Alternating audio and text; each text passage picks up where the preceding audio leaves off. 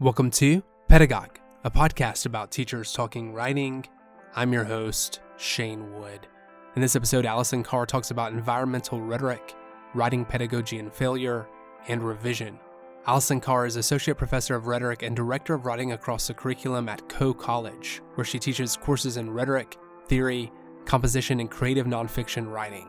Her research engages the emotional and affective dimensions of failure, and her writing on this subject has appeared most recently in the introduction to her collection with Laura Micciche, Failure Pedagogies Learning and Unlearning What It Means to Fail. She has also published creative nonfiction in the Rumpus, Craft, Literary, and other venues. Her essay Losing Composure was nominated for a Pushcart Prize in 2021 and included in the Notable Index of Best American Essays 2021.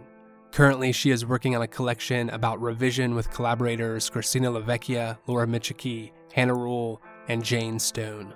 Allison, thanks so much for joining us. You've taught numerous writing and rhetoric classes from creative nonfiction writing to environmental rhetoric. And I'm really interested in what class you are enjoying teaching the most right now, or maybe the class that has most captivated your attention or interest most recently and why.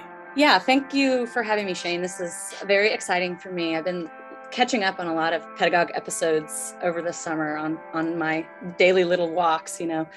Um, so this question it, it's almost like you're asking me to pick my favorite child or my favorite dog or something but um, so it's really tough to choose but but i have spent a lot of time recently prepping my environmental rhetoric course. I want to say by giving you some context here that this is not part of my graduate training. I didn't take any courses in environmental rhetoric or or environmental communication or science communication or anything in graduate school. Um, so I really had to pick it up. I inherited it. It's a course that's knitted into many programs in the college, so it wasn't an option to just not have it. um, so I'm really, I've been really grateful to um, colleagues both locally and um, outside of my local context who have given me a lot of help figuring out how to how to structure the course. And I want to call out three. Um, one is Lauren Cagle from UK, previous pedagogue guest, um, who sent me some materials maybe five years ago that really helped me turn a corner. And then more recently, Min Song from Boston University. I'll, I'll say something more about him in a little bit. And then just this summer, I've been in touch a little bit with Tim Jensen at Oregon State. And all of these folks have given me big big lifts on this course. So so this is a rhetoric course. It does draw on my background in rhetoric and then we're just sort of doing that through um, climate and environmental discourse. Of all my courses it draws probably the widest variety of students their majors their interests their plans post graduation um, and of course because of the subject it feels really really urgent which brings a lot of energy to the room that isn't probably as palpable in my other classes. And so it's one reason it's a favorite course. So when I first started teaching it, we were focusing primarily on the ways political actors have contorted or perhaps straight up denied scientific conclusions in order to sort of do nothing on climate. Um, and I'll never forget these evals where students um, wrote that they felt this course was was vital and that it should be required in the college, but that it was so depressing that sometimes they thought they couldn't come to class. And I thought, well, that's that's in some ways a great problem to have, but also a terrible problem to have. So, so I've been working on making it less depressing, which is hard to do because the climate emergency is very despairing. But this year, I'm using um, several chapters from this collection that just came out last year. It's called Genre in the Climate Debate, and it's an edited collection. It has chapters from Amy Devitt, Charles Bazerman, um, Reiff and Bawarshi, uh, and a few others. It's open access. You can just Google it right now. It's so good. And I just like found it in a Twitter thread. So I love it. And that's going to be the anchoring text, and it's going to help us look at the ways the climate emergency has been textured by all these different genres and all these different stakeholders. And the really cool thing is, so much of the book is focused on these like public genres. So they're things that students are familiar with, but they haven't ever really thought about in a critical or rhetorical frame.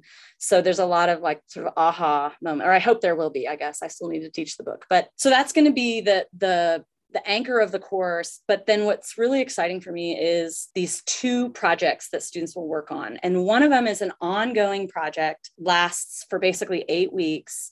Um, and it's called an everyday life project. And this is a, a, a project invented or at least brought into my consciousness by Min Song, who I mentioned at Boston University. He teaches this climate fiction course.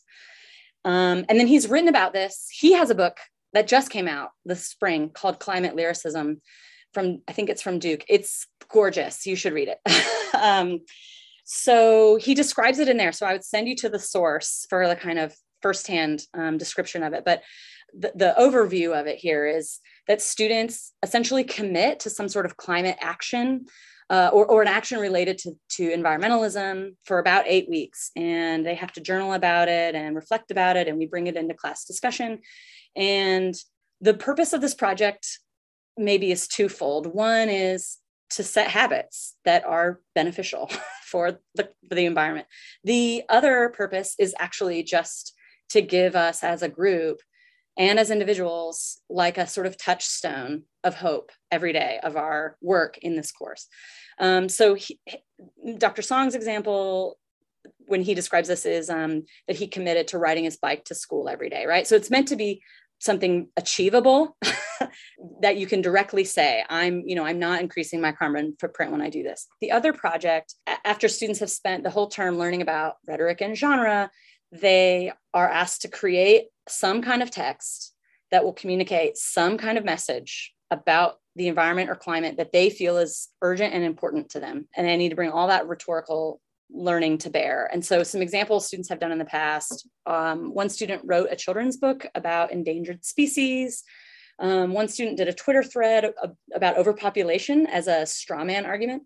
Um, I've had students write futuristic fiction. I've had a student did a walking tour of climate change in our neighborhood, um, like climate change happens here kind of a thing.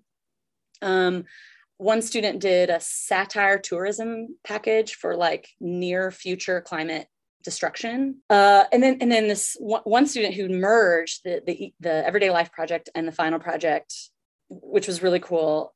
The the pro- the everyday life project she's she um, cataloged collected and cataloged litter around our campus um, for you know six or eight weeks and then she did a little analysis on her data and put together a memo this was the pro the, the message project she put together a memo for college officials about where different kinds of waste receptacles could improve the litter situation right so so both of those course those um, projects are really des- designed to help students maybe keep their head above water even when confronting this global crisis. Um, and maybe just to zoom out here, you know, kind of give a little love to my nonfiction courses. I think, you know, all of my teaching is is whether nonfiction or rhetoric is really about helping students understand the power that their words have in the world. That's just that's like the, my one sentence mission. Allison, when I was getting my master's at Fresno State, you published in support of failure in composition forum, and that was back in 2013. And I remember Sal telling me about this piece, and, and really your piece shaped my thesis. So I'll always be a fan of your work, and I'm super thankful for that piece in Composition Forum. Failure and the role of failure in writing pedagogy is, is definitely one theme in your research. Can you talk more about your definition and reorientation of failure and its relation to writing pedagogy, and how this understanding of failure influences your own classroom pedagogies, practices, and policies? I'm like blushing at at your at your admiration of the work. I really really appreciate that, and and there's a little bit of irony here for me because, because I'm I have really sort of mixed feelings about failure um, now, ten years on. Um, but I'll I'll speak to the question and then maybe maybe we'll follow up on on that aspect of it. But yeah, in in the 2013 piece in comp forum that that was my first sort of big time solo piece um, which then expanded into a dissertation um, i sketched out this pedagogy of failure that was emphasizing the affective and relational quality of failure and i was trying to imagine a writing classroom that would actually set students up to fail where failure is just the point of being together and working together um, and and it should it's not something that should be avoided. And I described some activities at the end of that article that might cultivate that sort of a pedagogy. Um, and I was operating under this theory that these are the kinds of things that would Im- that would encourage deeper curiosity, and as a result, sort of embolden students to take bigger risks in their work. But you know, a decade post, you know, in, in a lot of ways, I think I really am still keyed into what what maybe I'll now call like an ethos of failure, an affective ethos of failure. You know, in very in a very plain way, I suppose I'm very open about sharing my failures with my students, with my colleagues, with my boss. Um, I feel really committed to normalizing this idea of just naming failures and, and I really mean failure. I don't just mean mistakes. I, I really mean like that thing that happens where you feel like garbage, you know? And that part of this is also just about like feeling our feelings and naming them and like understanding like feelings are information and that pit in your stomach is information for you about what's going on in front of you. When it comes to more practical applications, um, I you know, at the start of the pandemic, in part because of the pressure of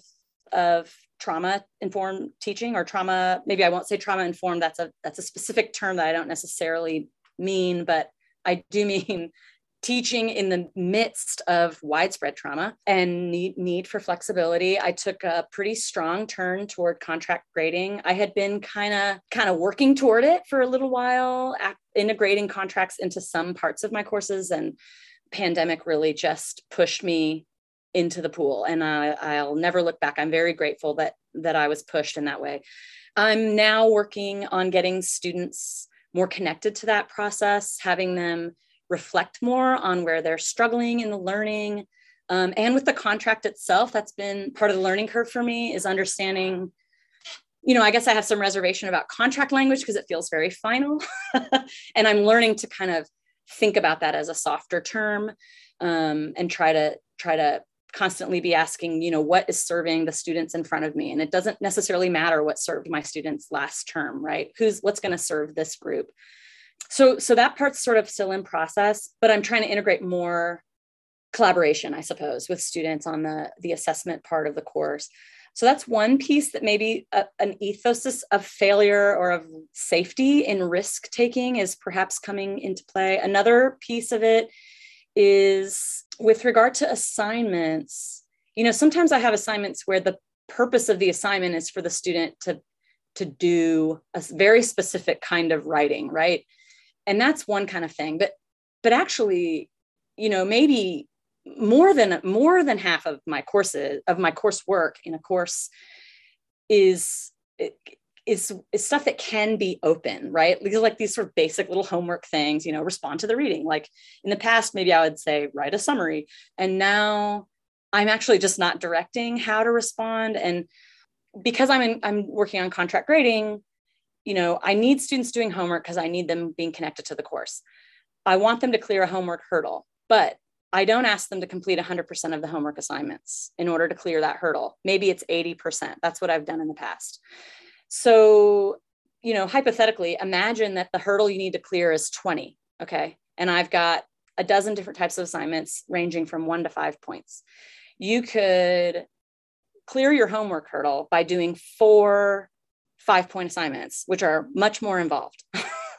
or you could do 10 lower stakes kinds of assignments or simpler types of assignments or some mix of that right?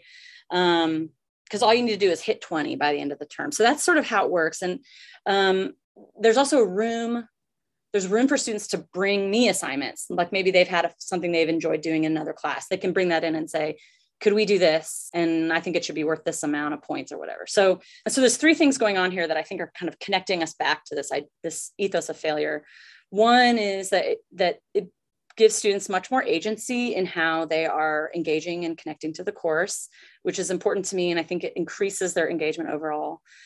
Two is that the assignments, um, you know, that the higher end of the assignments, at least in theory, are are incentivizing this, you know, failure. Let's say, quote unquote, failure um, in a controlled environment um, and of course, the other part of that is if students don't feel up for that kind of a risk on any given week or any stretch of time they just want to do something that feels really familiar they can just do that and that's fine too. So i'm trying to to be uh, maybe more sensitive than my early work would have suggested about the like level of buy-in that students need to have. And then and then third i guess i said there were three things. And the third thing that's going on is that is that the, there's a lot of different work going on. And that then lets us have conversations about like what you know students are working in eight or ten modalities on a given you know assignment or given text what are those things drawing out? What different ideas are they are they drawing out of the of the material? So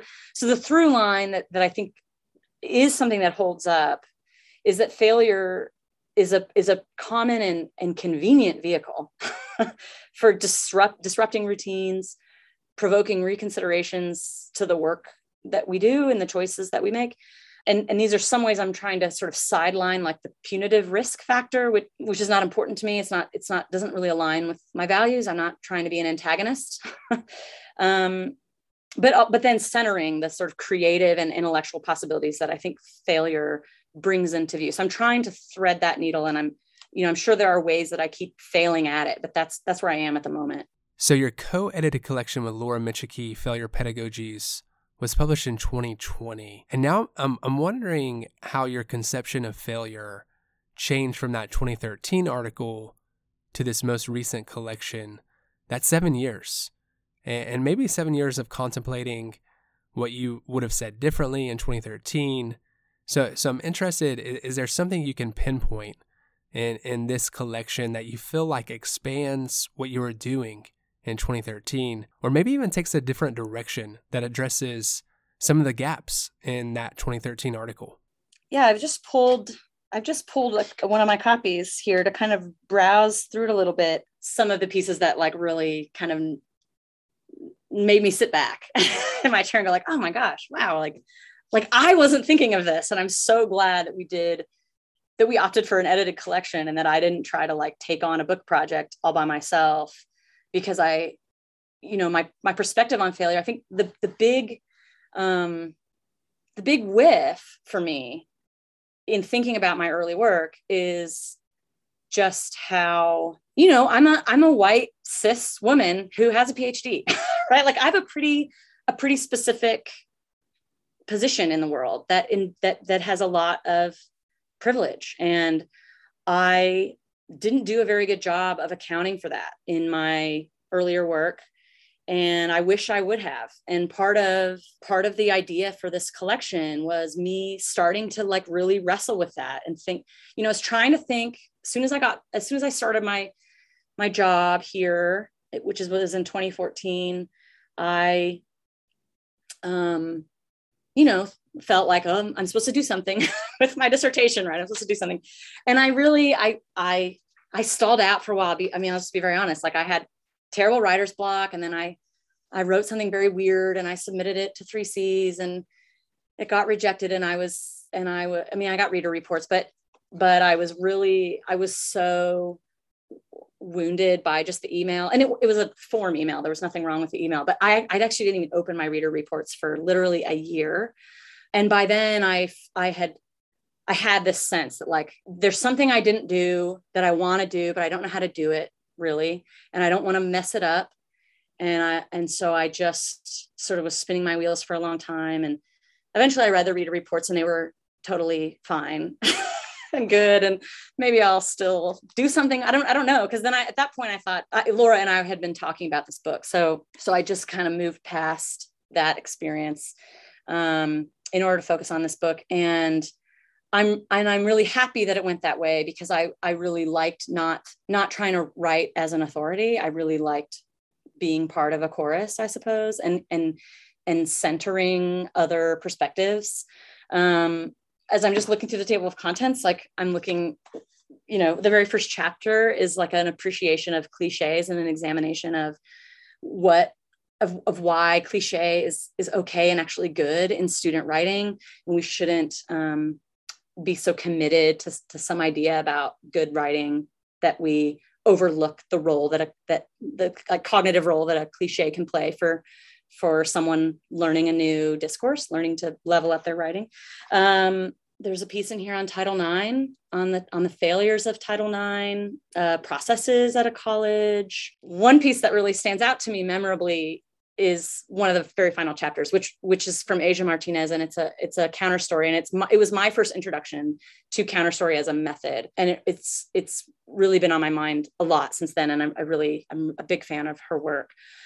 The last thing I guess maybe that I want to say about ongoing process of of reflecting on the work that I've done and thinking about what, might be next for me. I just had a sabbatical. It was my first sabbatical, and it's you know, which, which provokes a lot of reflection on like, what am I doing?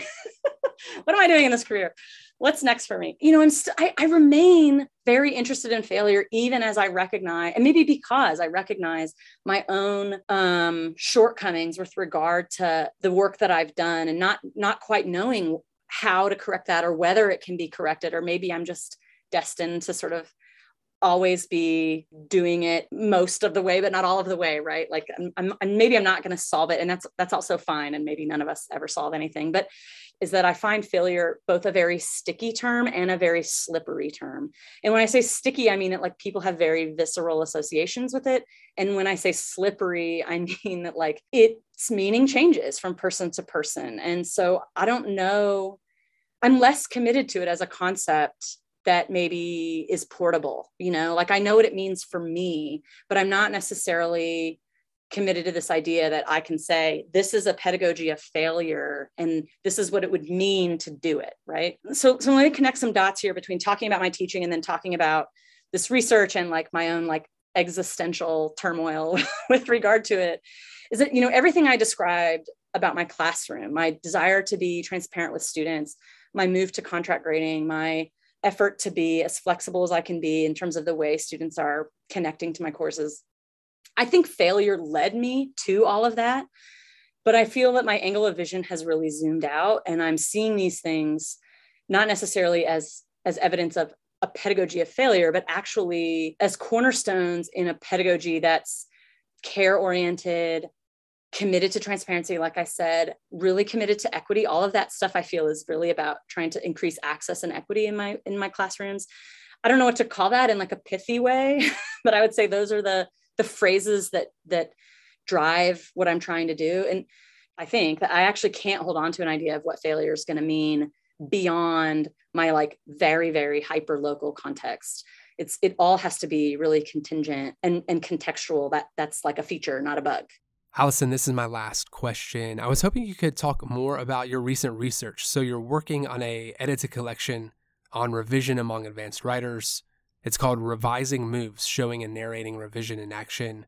Maybe you could give us a glimpse at, at what you're doing in this collection and what we as readers and teachers can expect from it and how it might impact or affect our teaching. Yeah, I I have had a, a lot of fun on this book so far. I'm, we're really in the thick of it at the moment, which makes it uh, difficult to, to summarize. You know, I've been looking at sentences for the last two weeks. We're working on working on the introduction, and so I'm really like in the weeds on it. But um, so I'll try to be brief. But let me tell you who's working on it. It's a five editor team, which is the biggest collab I've ever been a part of. So it's Laura Micciche, Hannah Rule, Christina LaVecchia, and Jane Stone. Um, Hannah and Christina and I were all grad students together at the University of Cincinnati. Um, since our UC days, we've been in a writing group um, that used to meet, you know, face to face, and now we just meet online. Um, and then Laura was our mentor. Um, all, all through, she directed all of our dissertations, um, and we've all collaborated together on a lot of different things. really, really get on quite well. And, and, then Jane is new to the group. Jane is a PhD student studying with Laura right now. And ha- happily and marvelously, this book came from Jane. It came from a paper that Jane was working on with Laura. So Laura got in touch with us 18 months ago and said, I think we have a project. Do you guys want to be part of this? And, and of course, of course, the answer was yes. So, you know, of course, I, I'll say yes to Laura no matter what it is. Do you need help burying a body, Laura? I'll help you. so so we spent uh, the spring and summer working on a CFP. Um, and what we thought we were asking for when we when we sent that out was we thought we were we were proposing a book that would really pull back the curtain on what revision looks like for advanced writers. There's a lot out there on student writers less so um, on professional writers right? And so that cfp you know essentially said hey hey show us your mess right? Show us how your drafts are changing over time. Show us screenshots of texts that you share with your co-authors um, give us excerpts from reader reports and talk about how you are integrating those kinds of things into your revision. Um, and the authors gave us all that stuff and we got we we got these marvelous proposals and a marvelous set of chapters. Um, but what we found in our first pass was was that the energy or like the life of revision actually didn't stick to the like artifacts the way we thought they would. Um, that the the vibration of revision was really in the narratives themselves. Um, they were sharing, you know, artifacts and data with us, but what where where we were really keyed in was was in moments where they're trying to give us a, a kind of an intimate look at their process or a description of their process or how they're thinking about their project changed or in many cases actually how they're thinking about their themselves and their roles changed. Um, so you know midway through the kind of first first um, big stage of, of putting the book together we saw that pattern and it felt very serendipitous and it felt like we should just follow that. And so we have been working with authors over the summer essentially encouraging them to really like lean into that and really build up the story aspect of the of the book. So so that's where we are right now. And and one really kind of happy and very challenging and vexing problem that that introduced was you know when we wrote our cfp we had a very cut and dry organization scheme. But this move towards story really upended that um, because of the kinds of things that were blooming out of these chapters is, is not totally what we anticipated. And so so now we've been working on organizing it in a way. This is the big work of the summer was organizing reordering chapters in a way that we hope will create a, a, a kind of a an arc that feels more like a narrative across all these differently authored chapters rather than the kind of maybe you know more academic edited collection sort of thing that we might be more familiar with. So so let me give you an overview of what that looks like. Um, in the beginning of the book we have i think three chapters where authors have a really strong sense of what they will and will not do. It's very they're very straightforward and sort of declarative chapters and then we move into a set of chapters that use revision to explore author identity so then we move into a set of chapters that use revision to explore author identity um, in the context of professional documents and texts that are often obscured from view. So we have authors in that section talking about their job market materials, talking about writing letters of recommendation, um, talking about working on annual review, looking for a sense of identity and annual review. Um, and then we we move into some stories that focus pretty heavily on how revision is propelled by feedback in various forms, reader reports, um, things like that. Um, from there, we move into a series of chapters that show scholars really struggling. Um, and the main thing they're struggling with is, is protecting their vision. So, you know, we've just left chapters that are about working with feedback, and now we're working in a group of texts where the feedback is is creating um, some tension in terms of what needs to stay and go and how does an author protect what's important to them while also maybe letting go of some things. And then finally, we close the book with a handful of chapters um, that that resist resolution. Um, one author is giving us a look at an ongoing revision that is frequently interrupted and I don't mean that term in a in a negative way necessarily. I, think you'll, find in this chapter it's often welcome. but frequently interrupted by the by the challenges of of having a family, you know, and having to juggle work priorities with family priorities. Another author is writing about a project that's long in the past that really can't be revised, but still wrestling with the with the unrevisability of it. So I think it's going to be really a really unique book in the landscape of writing studies um, in terms of you know what to expect, whether as a reader or a teacher. I think we're imagining this book really as a mentor text, um, and I'm I'm using that term in order to distance it from you know maybe a cousin which would be a guidebook of best practices you know i think we're, we're floating away from that a little bit um, we really hope and anticipate that it will provoke a lot of connections for readers, whether because they recognize something that's really familiar to them, or perhaps more importantly, that they, you know, get connected into chapters that represent something new and different.